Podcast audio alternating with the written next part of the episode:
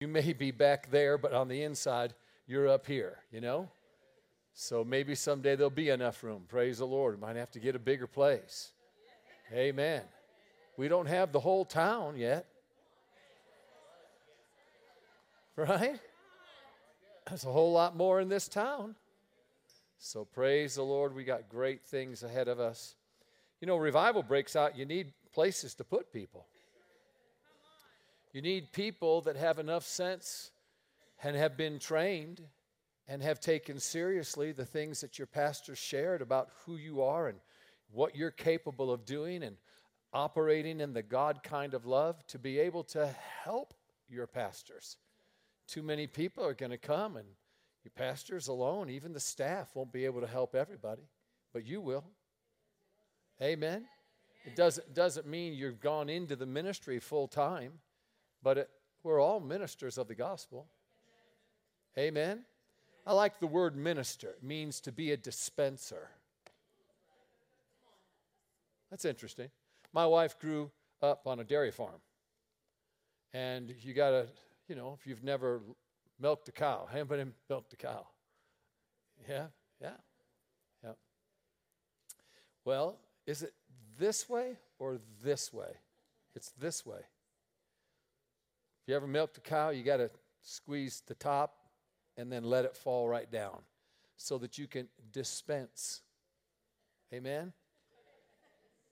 You know, years ago, they have all different kinds of ways of, of giving you ketchup and mustard and relish. and there was a company called Dispensol, and they had these big, you know, uh, containers where all the, the bladder of the ketchup was and the mustard. And it just had this little area down here in the bottom, almost like a, a teat of a, of a cow, you know, and you grabbed it and went like this and come right out. If you got it that way, you could get somebody else's get somebody else's hot dog while they were waiting. And I think about that because the scripture, Peter even said, if you're gonna if you're gonna speak, speak as of the oracles of God. If you're gonna minister, do it with the ability which God supplies. There is a supply in every one of us for us to dispense. Amen. No miracle ever happens without the Holy Ghost. Man, I'll tell you what, aren't you thankful that Jesus sent us the Holy Ghost? Amen. So, so I just wish Jesus was still here. Well, if the Holy Ghost wasn't here, Jesus was here, we wouldn't be able to get anything done. Jesus didn't do anything until he was endued with power from on high by the Holy Spirit. So you need all three in the Godhead. Jesus never created anything, the Holy Ghost never created anything, and God the Father never created a single thing. But you put all three of them together, they created all things. Amen. The Father is the CEO of the corporation, God Inc. Amen. Yes, He is. He comes up with the plan. He does. He's got the blueprint. Jesus is the operational manager. He takes that which comes from the Father, and He's got to say something and do something with that which comes from the Father. In other words, put it into motion. But it's the Holy Ghost who is what? He's on the, the production line. He's the one that takes care of making sure you got a product. Amen? And if, and if Jesus doesn't do everything the Father says and does, then the Holy Spirit can't make something that's not of God. That's why he can't validate something that's not truth. He can only manifest truth. So now you wonder why Jesus only did what he saw his father do, only said what his father said. Why? Because the father had the blueprints. Jesus was carrying out an assignment to say everything and do everything that was the will of God. I didn't come to do my own will, but the will of the Father who sent me. Why did he always put the Father in there? Because the Father's the first person in the Godhead. And the Holy Ghost can't manifest what's not of the Father. I mean, you're talking about walking on the water because Jesus saw that the Father made him to walk. That means his confidence when he took his first step is that the Holy Ghost is there. The Holy Ghost is there. The Holy Ghost is there. How do you know that to be true? Because when Peter walked on the water, he got all the way to Jesus and then he started looking around. And when he started looking around, the elevator started going down. Huh? And it went down so far that he cried out to Jesus. Jesus reached his hand out and said, Why did you doubt? And what was his doubt? To consider something else. We're always on a balance scale, whether you like it or not. It happened in the Garden of Eden. It's called a tree of the knowledge of good and evil. As long as there's good and evil, there's a balance scale. Which direction do you focus? Because whatever you focus on, you bring into the light. Jesus said, All things are possible to him that believes. He didn't even qualify the all things. You can believe a negative all thing into possibility as much as you can a positive all thing into possibility. Folks, you got to realize being made in the image and likeness of God is in the God class. There's a lot of responsibility with that. I mean, if your family's hungry and you're staring at a buck 15 feet away, you got yourself a shotgun or a rifle in your hand, that shotgun or rifle is a very, very good thing. Your family's going to eat well for the next month. But if your four year old has it pointed at your two year old, that rifle is a very bad thing. See, wherever you point your heart, you're going to create a reality. How long do we hear Brother Hagin say, if you don't like where you're at today, go back to checking up on what you've been believing and what you've been speaking yesterday because you created that reality? People don't like that. I've had people say, oh, you name it and claim it, people. And I said, really? You don't like that? No, no, I don't think it's real. I said, okay, then I'll give you a little assignment. For the next 30 days, you say, I'll be the next person in my family to get cancer. Well, I would never say that. I thought you didn't believe in what you say. Hmm? Amen. The problem we've had in society is society has gotten into the church. The idea of mixture has gotten into the church until things aren't absolute. God's absolute, He's a straight line. He's not going to bend to come to you. He already sent Jesus on your behalf. Now it's time for you to come to Him. And all society has to do is bring conjecture, reasoning, compromise into our lives on a regular basis. We bring that into our relationship with God, and nothing works.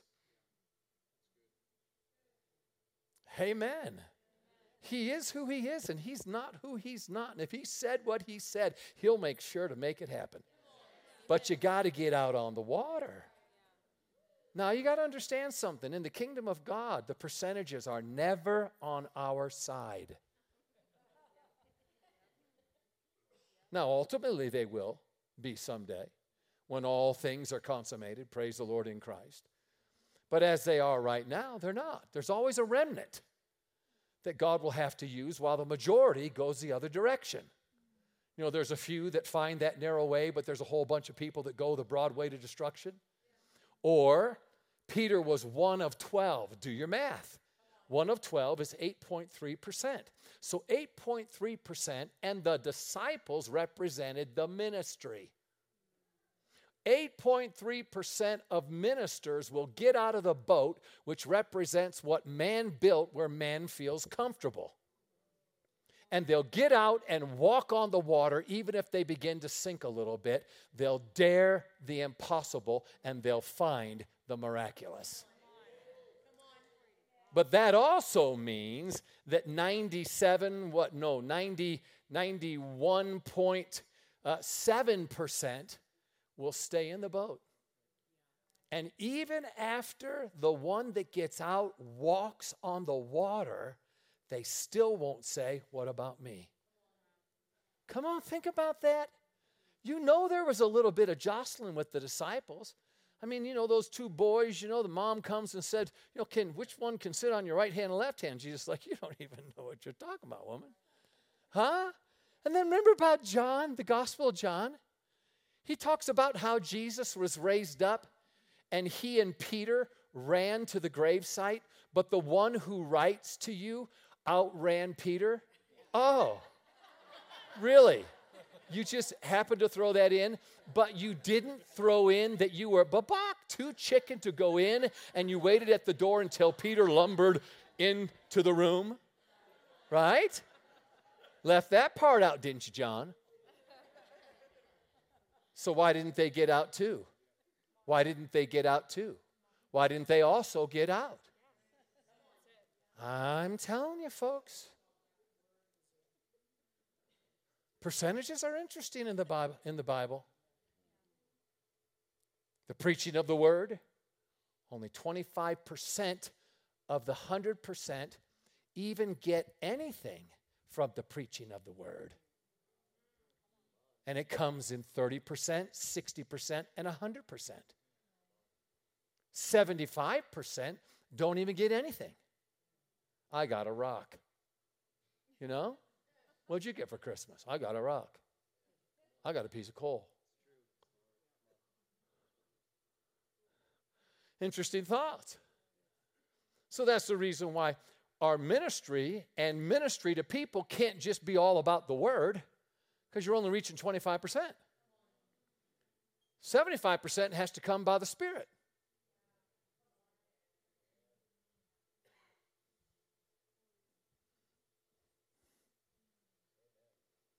Amen. Come on. I figured that out years ago.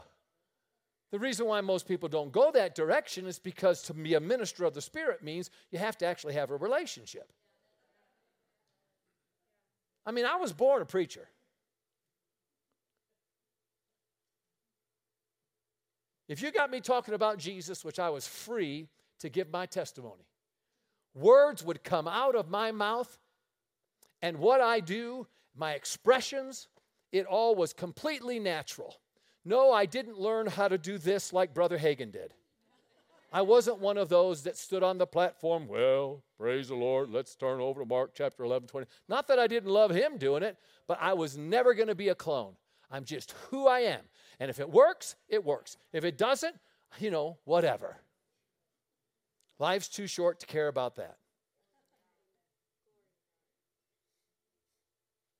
So if you gave me material, I could preach it. It wouldn't take me five minutes to look over your material and say something worth listening to. How come? Because I'm gifted that way. But just because you say something doesn't mean it works. Huh? The first three months in healing school, everybody died for crying out loud. It was a hospice home. Four people were healed. We had no idea how they got healed. You should have seen the first person I dragged out of a wheelchair. Oh, oh my gosh, I, I almost get embarrassed even thinking about it. I'm all fired up because I'm a preacher. In other words, words are coming out of me. I can even sometimes step out of myself and watch myself preach and think, man, that was good. I wish I could write that down. People say a lot of times, say that again, have no idea what I said. And I'm preaching myself into a lather. Man, I'm just glory. I tell you what, hey, amen, Jesus. And I'm looking at that guy that would say, You're coming out right now in Jesus' name. And I'm all fired up. And I walk back there, glory to God, grabbed his hand, come out in the name of Jesus. Boom, boom, he hits the floor. and he was a little bit bigger than I could put him back myself. And when he hit the floor, everybody went, Ooh. So that told me I'm on my own. No one's going to get in there with me. You're on your own, buddy. So I looked at one of the guys that was helping us. His name is Gary. I said, Gary, let's get him back in the chair. And so one, two, three. And we picked them up as far as we could. And when we went to put him in, his rear end hit the chair, and the chair went. And he went, Poof. oh. Everybody went, Whoa. And then I noticed, oh, you gotta be kidding. He didn't wear a belt. And his pants fell down. And it's 10:30 in the morning and there's a full moon.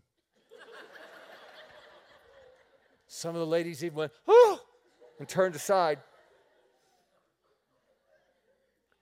And so I looked at Gary and I said, Gary, get him in the chair. And all of a sudden, this young man comes up and said, Who are you? He said, I'm his son. I said, Where the blazes have you been? Hold on to that chair. And we picked him up and shoved him in there, and he's in there like this. and now, man of faith and power, pretty much every bit of it left me. And I have to walk about this distance to the front and turn around and face the audience. And I lived in LA for about six months. That's Lower Alabama, in case you wonder. and down there, they teach you how to shuck and jive. That means you say a lot, but it doesn't mean anything. So I'm walking saying, Glory to God, praise the Lord. Jesus is wonderful. Look at what he's doing. He's healing the sick, he's raising the dead. Praise the Lord. I'm just saying something to say it because inside I'm going, Oh, God. I didn't see it like this. I get to the front right before I turned. Slowly I turned, step by step. That's, that's old, that's old, okay? And as I started to turn, all of a sudden, that man in the chair goes, Preacher! And I'm just like, Yes, sir. He said it was right. I said, Sir, it was right. What you did was right. And then I kind of gave it away. I said, What, what part of it was right? Because it looks like pretty much every bit was wrong. And this is what he said. He goes, I've got feel in my legs for the first time in my life. Now, I would say this now, but back then I didn't think of saying it, but I sure thought it. I thought, yeah, you can get up and walk around if you had a belt on.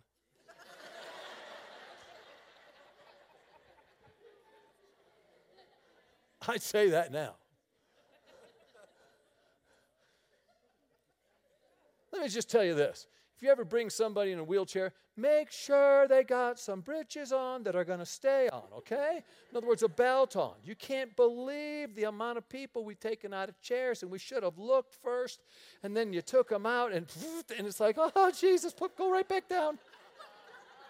Well, I want to walk. Not like that. There's a thousand people right now that are looking at you from the other side.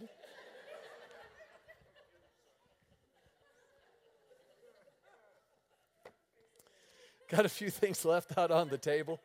Hey, man, somebody help me. Uh, says, where does God fit in? And of course, this is a great question. It comes from uh, um, Judges chapter 6 with Gideon and how he was actually having an experience with Jesus. You know, the angel of the Lord is Jesus that came and spoke with him, but he completely missed it. Now, he eventually figured it out, but he completely missed it at first. Why? Because he was too busy fussing. Hmm. What's the possibility we get too busy with this life and we get caught up in the drama of it, and just like that, you lose your connection or the tangibility of the other world? And then at that time, you could say, well, don't look like anything's happening. Well, that's just what you don't see. Because if you'd open your eyes just a little bit more, you'd see there's all kinds of things going on. Come on, isn't that exactly what Elisha did with Gehazi? There's a whole army out there. Gehazi went out early in the morning. Why do you think he went out early in the morning? I'm not being crashed here, but folks, why did he go out early in the morning? To relieve himself. Are you, are you hearing me? And he went out thinking there's no one there, and he's relieving himself by a tree right there, and all of a sudden he goes, and he might, he might, you know, might not even finished, you know, and he ran back in to tell Elisha, oh my God, there's a whole army out there. What are we going to do? And Elisha hadn't even gone out. And he says, Do not fear. Those that are with us are greater than those that are with them. Well, wait a minute. There was only them and Gehazi. Where did the other people come in? See, that's what he was seeing. And then he said, Lord, open his eyes. I thought his, thought his eyes were open. He did seek Ahab's army. But when he went back out and saw, he saw chariots and horses of fire. In other words, angels that surrounded them that were greater than the demons that were with Ahab's army. Man, when God's more real to you than the enemy, it literally does not matter how big or vast the enemy is. Now, remember David. What did he practice? He practiced being out there with the sheep, yielding his soul to the words that came right out of heaven, and he penned them in what? In psalm, hymns, spiritual songs. David said things like, Your word is sweeter than the honeycomb. I can't sleep at night for meditating upon your word. He wasn't talking about the Pentateuch, the first five books of the Bible. He was talking about what came to him fresh by the Holy Ghost, and it messed him up. I mean, he wrote it down. It's like, oh my gosh, oh my gosh. And he went over it and over again. He began to sing it. And now he can't go to sleep.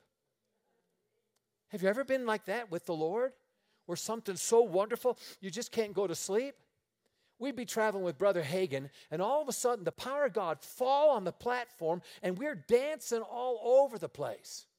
I remember the first time that that even happened to me. See, I'm Baptist-costal. What do you mean? Well, I grew up Baptist, and now I'm coming to this Pentecostal school. Well, I didn't convert right away just because I didn't know anything. So I'm out on my first crusade, and I haven't even graduated school yet. It's in April, and it's in Washington, D.C. And Brother Hagin gets up and prophesies to the nations like, that was so awesome. So here we are singing, and this is the first time for him to know me in the group. Now, I did have a meeting with him, and I stayed up all night long confessing everything that I thought I ever did. And when I didn't think I'd covered everything, I asked the Lord to forgive me for being born. I said, I think that'll cover it. Because I'm going to meet the prophet, and I didn't exactly know what that was. I tell you what, I didn't know what that was at all. When I got in the group, I used to be strong. I used, used to be. I used to work out. Praise the Lord, I'm going to have to get back to that. But anyhow, so they put me in charge over the prophet, and they said, Don't drop the prophet. And I said to them, I thought this was a nonprofit organization. And then they said, No, we're talking about Brother Hagin. I said, Oh, is he a real one? And you say, What do you mean? Are you that dense? We didn't have those in the Baptist church. You had pastors, you had teachers, and you had evangelists and missionaries. You didn't have apostles and you didn't have prophets. The only prophets in the Baptist church is what people gave. And it usually could be counted very quickly.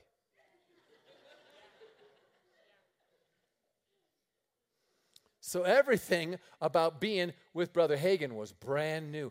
Here we are singing, and all of a sudden we started singing, Blood bought the church, the redeemed. And that's when Ray Jean was in the group, and he's a going, and then we were just singing, and we are in that army of the Lord we've been. And so we're just singing along. All of a sudden I hear Brother Hagin laughing. He was way over here and goes, uh, uh, and the whole time he's moving toward me. I'm on the end, the end. And he finally gets about two feet from me, and we are in the. And my legs just went, oh, what just happened? My legs. And I couldn't stand upright. When I did, I'd fall down. In the army of the Lord. And he just laughed and laughed and laughed. And then all of a sudden, you heard him while he was laughing. He started moving away, and all of a sudden, I stood right up. And I thought, wow, that was weird. That's weird. What, what, just, what just happened? I didn't know anything. It was the anointing. And he did that on purpose. he was a rascal. We'd be in the back room eating. All of a sudden, I get hit with a spit wad. I'm thinking, what in the world? So I just all real quickly look around. He had it in his mouth and he put it down like this told everyone at my table, Dad just hit me with a spit wad. We all got our straws, we all got spit wads, and all at once, one, two, three, they're bouncing off his head. And I mean, the, the pastors there are like, oh my God, he is the prophet. We're like, it's fair game. So he moved away, and I stood back up, and we are in that army of the Lord, and we're just singing away, and all of a sudden I hear him again.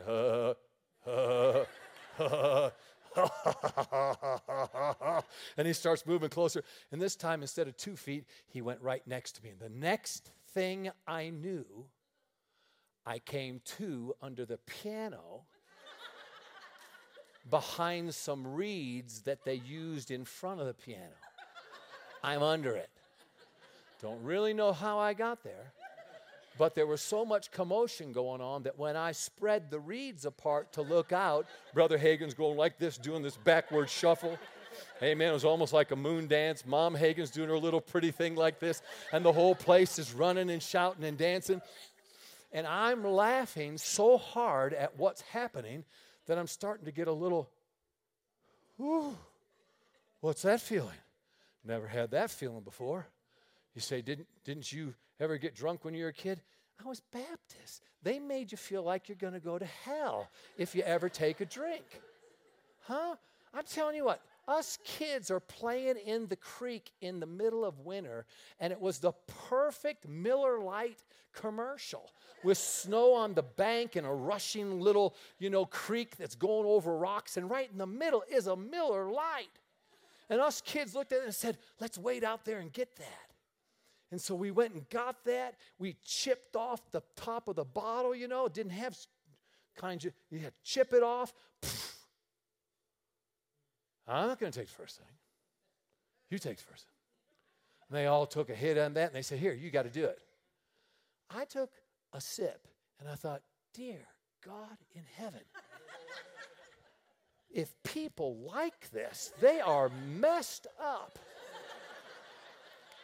This tastes just like it looks. And there's no way I'm going to try to make myself like that.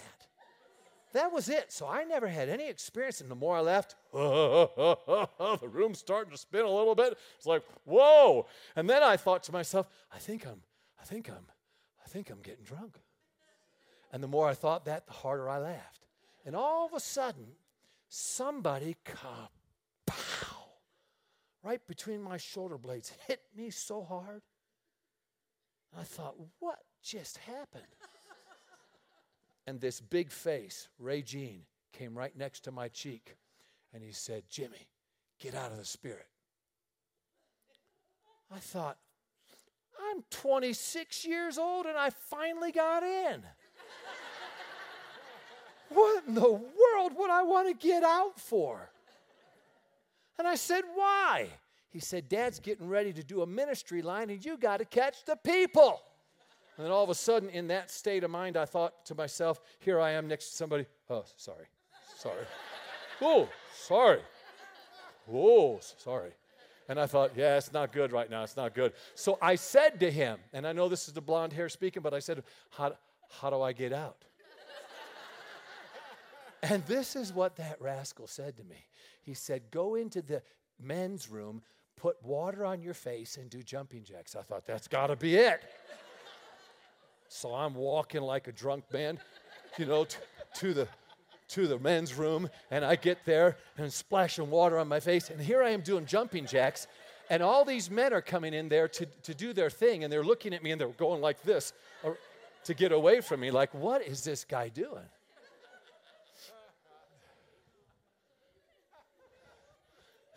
That's some of my first experience. It's kind of pathetic, but at the same time, it's fun looking back. So, wow. Yeah, overdid it, didn't I? Yeah. Yeah, she's saying fast. Hurry up. Coffee? Is it the coffee? Shoot, it's coffee. well, it's too bad. You're in for it now. Amen. It gets bad if I have one. Amen. Amen. So, anyhow, this book is called, it's exactly what it's called. It's called Until I Come. The works I do, you shall do also. Now, there's some of you folks looking at me like, did I come to the right night? I understand that look. It'll get better, I promise. This is about doing the works of Jesus. Uh, it's really the staple of our ministry. It just teaches you about having the mindset of Christ. Amen. Praise the Lord. And so this actually is a, a little, wow. This is a little credit card right here looking thing, and it's got all kinds of sermons on there. And we've got a bunch of those that are still out there. Amen. Praise the Lord. Well, that's enough. I'm going to sit down. Somebody else will do this. No. wow. Talk myself right into the presence of the Lord. Amen. Turn your Bibles over to John chapter 5. Hmm. Mm-mm-mm. Thank you, Lord. Thank you, Lord. You know, learned a lot just being in the ministry with Brother Hagin. I can't tell you how many times Aaron, Aaron could say so the same thing.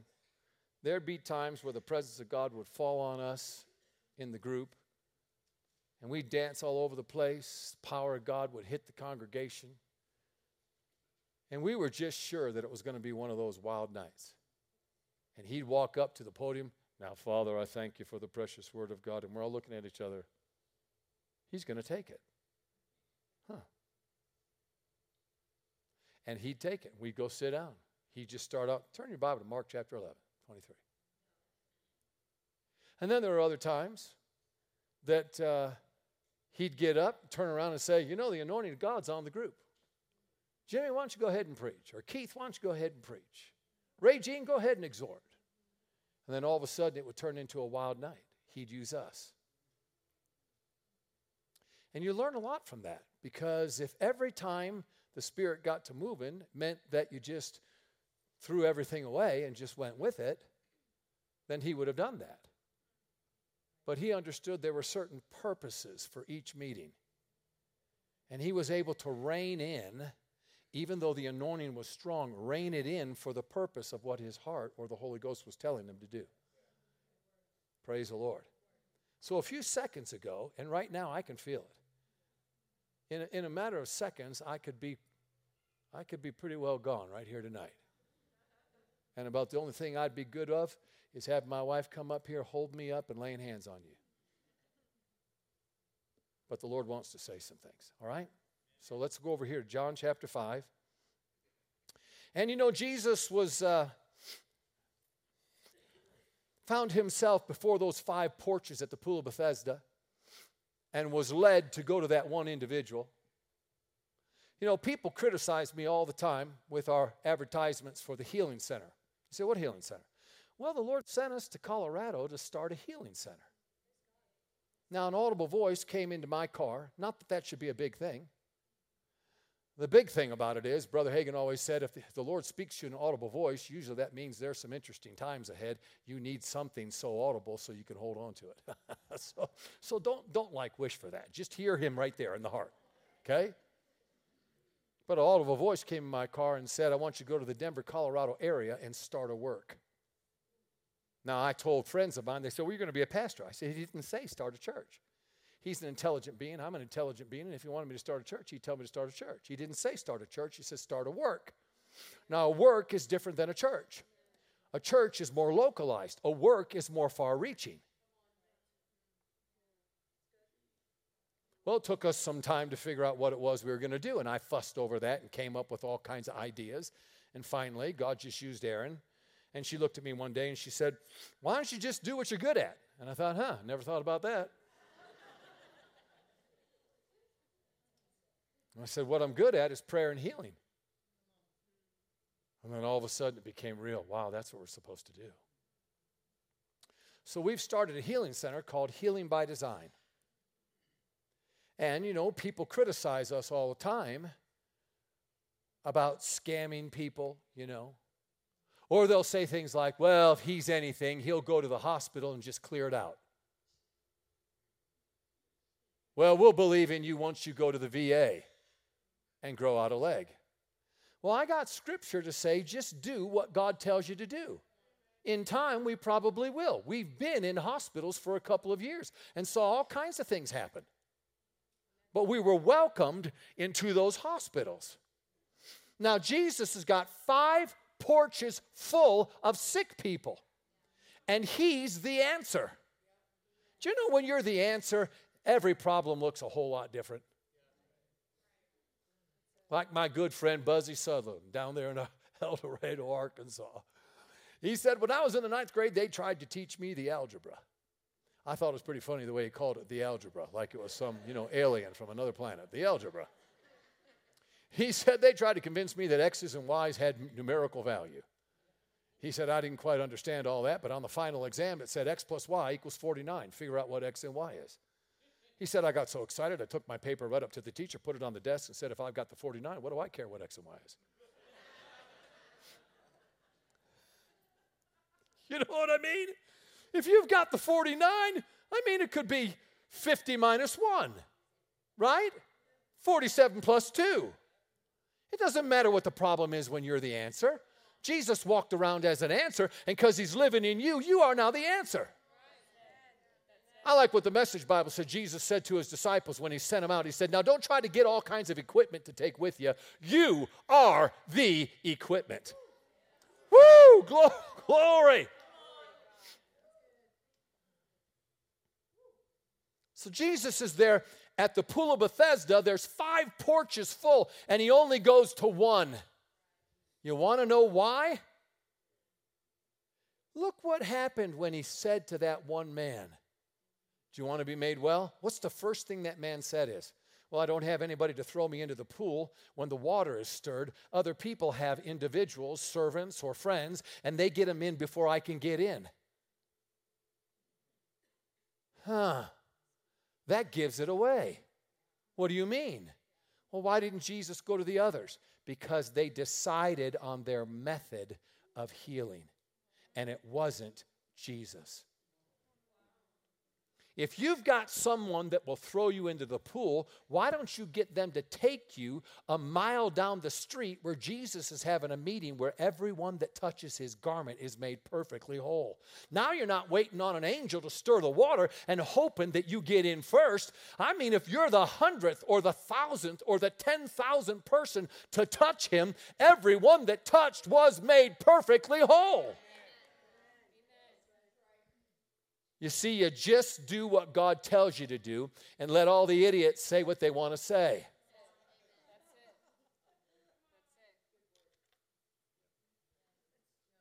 Now, someone may not like that, but God's working on me and helping me in this area. Because I want to I wanna text them all back. I want to write them all back and give them a piece of my mind. And my wife won't let me. And now I've got somebody else looking at all those comments so that I don't see them. But I feel them. No, I'm just kidding. Just kidding. Just kidding. Just kidding.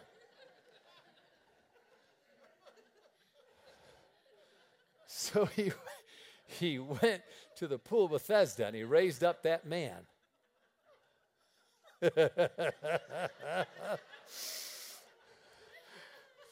Shoot, I shouldn't have had that Starbucks. it always happens. And I can't control it.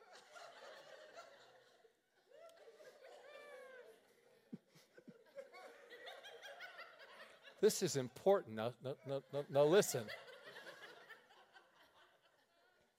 And they questioned him about it. They didn't like what he said. And Jesus said, my father's always working and I'm always working. And now they got really ticked because not only did he do it on the Sabbath, but he said that God was his father, making himself equal with God.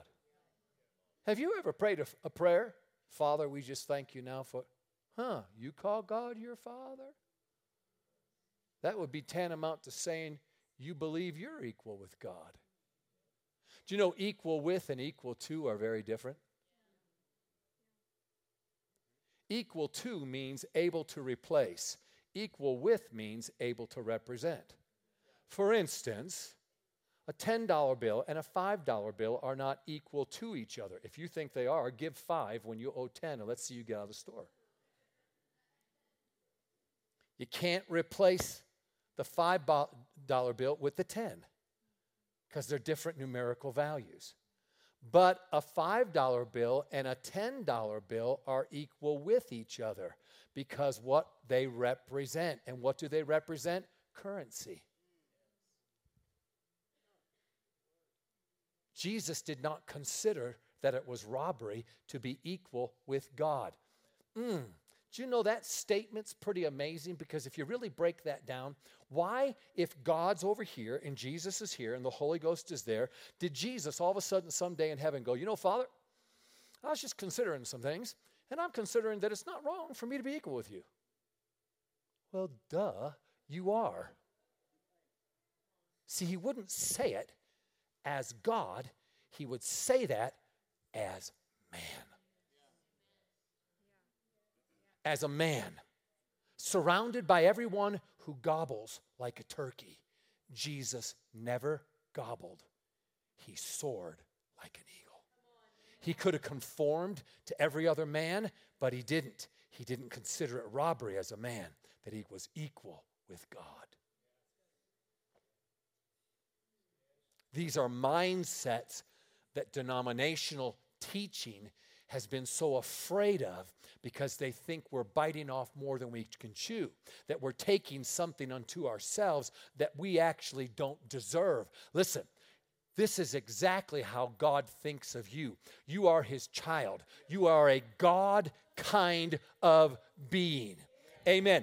Every single animal or bird or fish that God made, He always qualified it by saying, Now reproduce after your own kind. And then God said, Let us make man in our image and likeness. In other words, what God said is, We don't have one after our kind. So let's make a being that is a God kind of being. Well, brother, I don't know if I like that. Well, then just, just live your little mere man life that you live. God's not making anybody think a particular way. You're free to have your own choice. Well, you're a little snippy tonight. It's the coffee.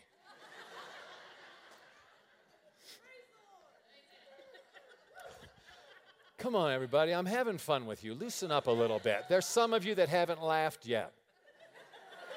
And I've been watching you.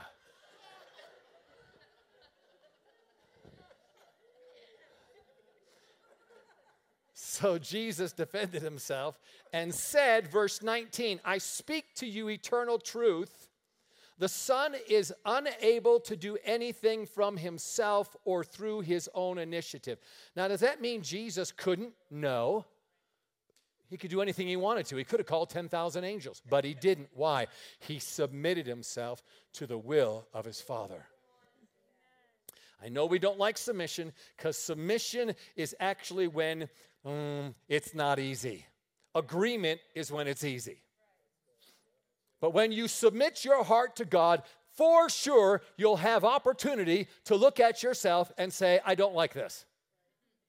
I mean, look at Paul. 10 verses of Romans 6 to tell you exactly who you are. You died with him, you arose with him, you're in him, you're no longer you're dead to this world, you're alive unto God. Sin has been vanquished. Praise the Lord.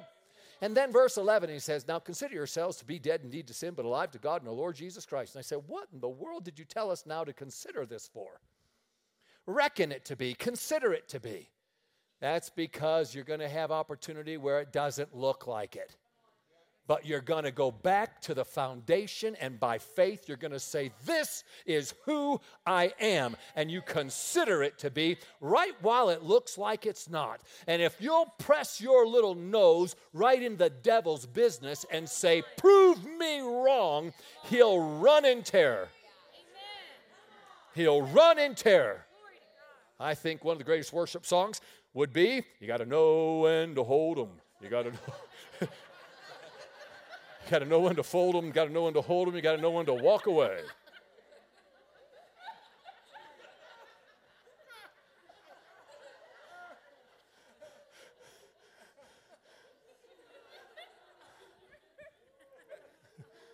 you say, How come? Because you're constantly presented with opportunity to fold, to hold, to walk away. And the devil's nothing but a liar. Isaiah saw him over in the other world, and he saw us looking at him, and we all gasped. Why? Because he was so big and he was so mean and he was so gnarly and he looked just like all the pictures a red devil with horns and a pitchfork and a tail that was pointy. And it just made us almost just want to creep and crawl because just looking at him. No! We were shocked that he was such a mass of confusion, so thoroughly beaten in every area that there's nothing about him that could ever hurt a flea And we looked at him and said, Is this what caused nations to tremble and brought men to their knees? That's what caused me to go home early with cancer. That's what divided my family and caused that divorce. That's what kept me poor and never getting a job. You got to know when to hold them. you do.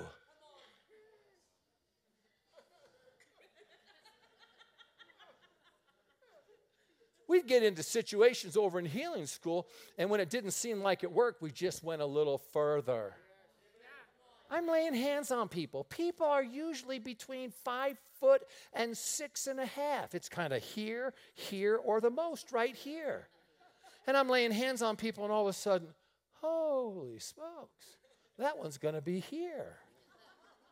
Big old broad shoulders, tiny waist, looked like he was a defensive end. And I went to lay my hands on him, and I heard a voice say, Hit him as hard as you can in the chest. and I wanted to say, You hit him as hard as you can in the chest. And all I could think of was, you know, this is how you guys do me. I'm sure right now that somebody went through heaven and said, It's another Hockaday story. And they're like, Oh my God, I'm going to be there. I'm going to be there. And they're all on the banister looking over, say, What's he going to do? I just told him to hit him in the chest. He's going to die.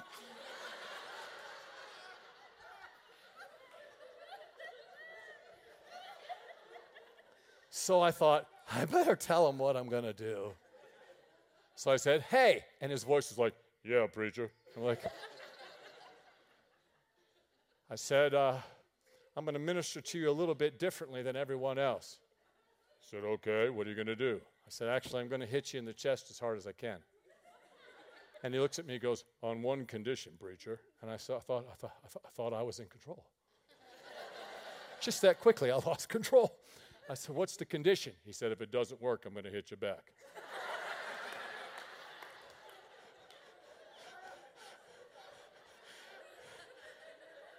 And for a moment I said, Lord, can I catch him in the jaw just right, knock him out? and then just run to the next town and close down the meeting? Please, please. And so I said, okay, that's fine. I said, here it comes. And I went like this and I went, boom, and hit him as hard as I could. I thought I'd knock him off his feet, put him on his, on his can. It was like this. And he looked at me. I'm like, okay, I'm dead. I'm dead. And he's looking down at me like this. He didn't move. What are you going to do? Because if you don't do something, he's going to go, boom, and you're not going to be preaching really good anymore. Let's, let's everybody believe in healing. Right?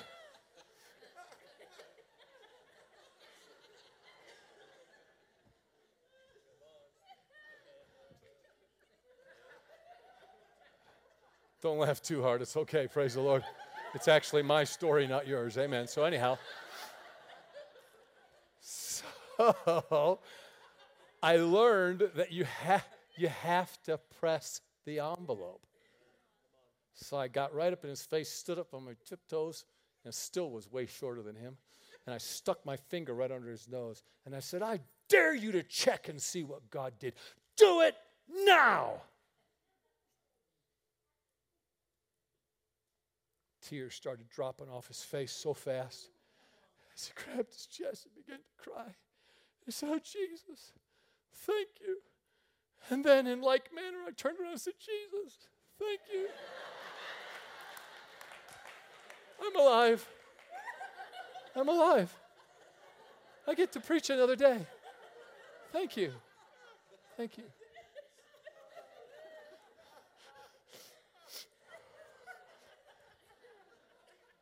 We're not even to the good part yet. Will you let me finish this?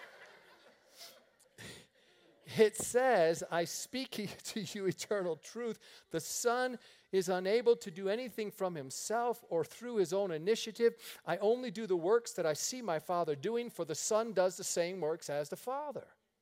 And then in verse 20, because the Father loves the Son so much, he always reveals to him, always reveals to him, he always reveals to him everything that he is about to do. And you will be amazed when he shows him even greater works than these that you've seen so far.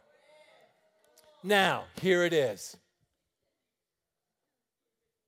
God loves the Son, is the reason why he shows him. I know if I asked for a show of hands, I would get high in the 90 percentile of those who would say that that word love must be the God kind of love. Agape. But it's not. I said it's not. It's not agape? No, it's not. It's phileo for Philadelphia. Come on, I'm not being I'm not being funny there. Listen, that's the city of brotherly love. Phileo is brotherly love. It's not casual love, it's a very intimate love, and it really comes down to we're best friends. Did you hear me? The reason why the Father showed Jesus everything is because they hung out together. Because they were so close as friends that he divulged to Jesus everything.